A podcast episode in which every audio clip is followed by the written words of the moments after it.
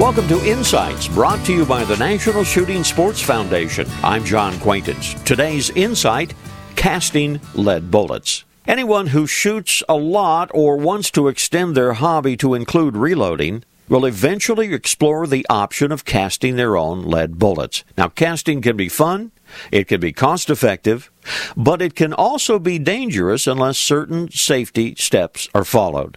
Rule number one never melt lead in an enclosed space. Do it either outside or make certain that your work area is positively ventilated. Open window, blowing fan, you know the drill. Good ventilation. The fumes from melted lead are toxic, and they can even, by the way, find their way into that open beverage that you may have on your workbench. So be careful. Lead can leave residue on you, on your clothing, on your work area.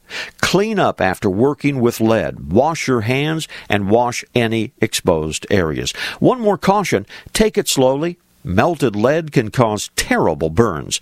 A little at a time into the pot and into the mold. Safety first always when working with lead. This reminder visit the National Shooting Sports Foundation website at nssf.org. Lots of information about hunting and the shooting sports. This is John Quaintance.